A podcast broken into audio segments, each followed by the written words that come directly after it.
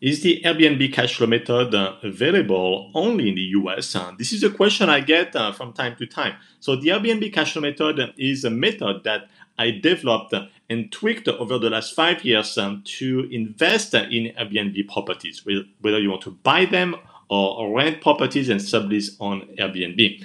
And um, that is um, a course that has nine modules. It has all of the uh, calculator to really identify if a property is going to be good or not. So you can use the exact same tools that I've been using and that uh, my students have been um, uh, using.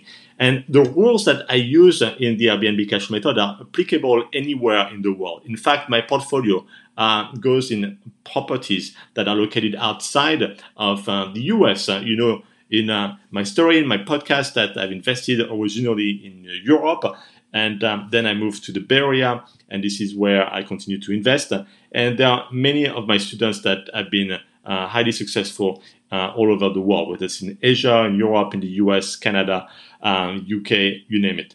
So that is uh, something I wanted to clarify because the methods are exactly the same. The calculation I have for property is the same. The step-by-step method is the same. Uh, the regulations is going to have different names, but I really point you uh, to what type of regulations exactly you need to uh, look for, what type of zoning you need to look for, how to create the best listing possible so you can differentiate from your competition, how to price it, how to hire your team easily, and so on. So it's really to handhold you from A to Z in your process to get um, Airbnb properties and uh, really get those properties that uh, I often call this uh, cash flow uh, machine. Those cash machines that uh, can really be on your side if you have an, another job, like a, a long term or regular job, I would say, or if uh, you're on your path to retirement, or if you're retired, you can invest in those Airbnb properties to get the extra cash flow that you need.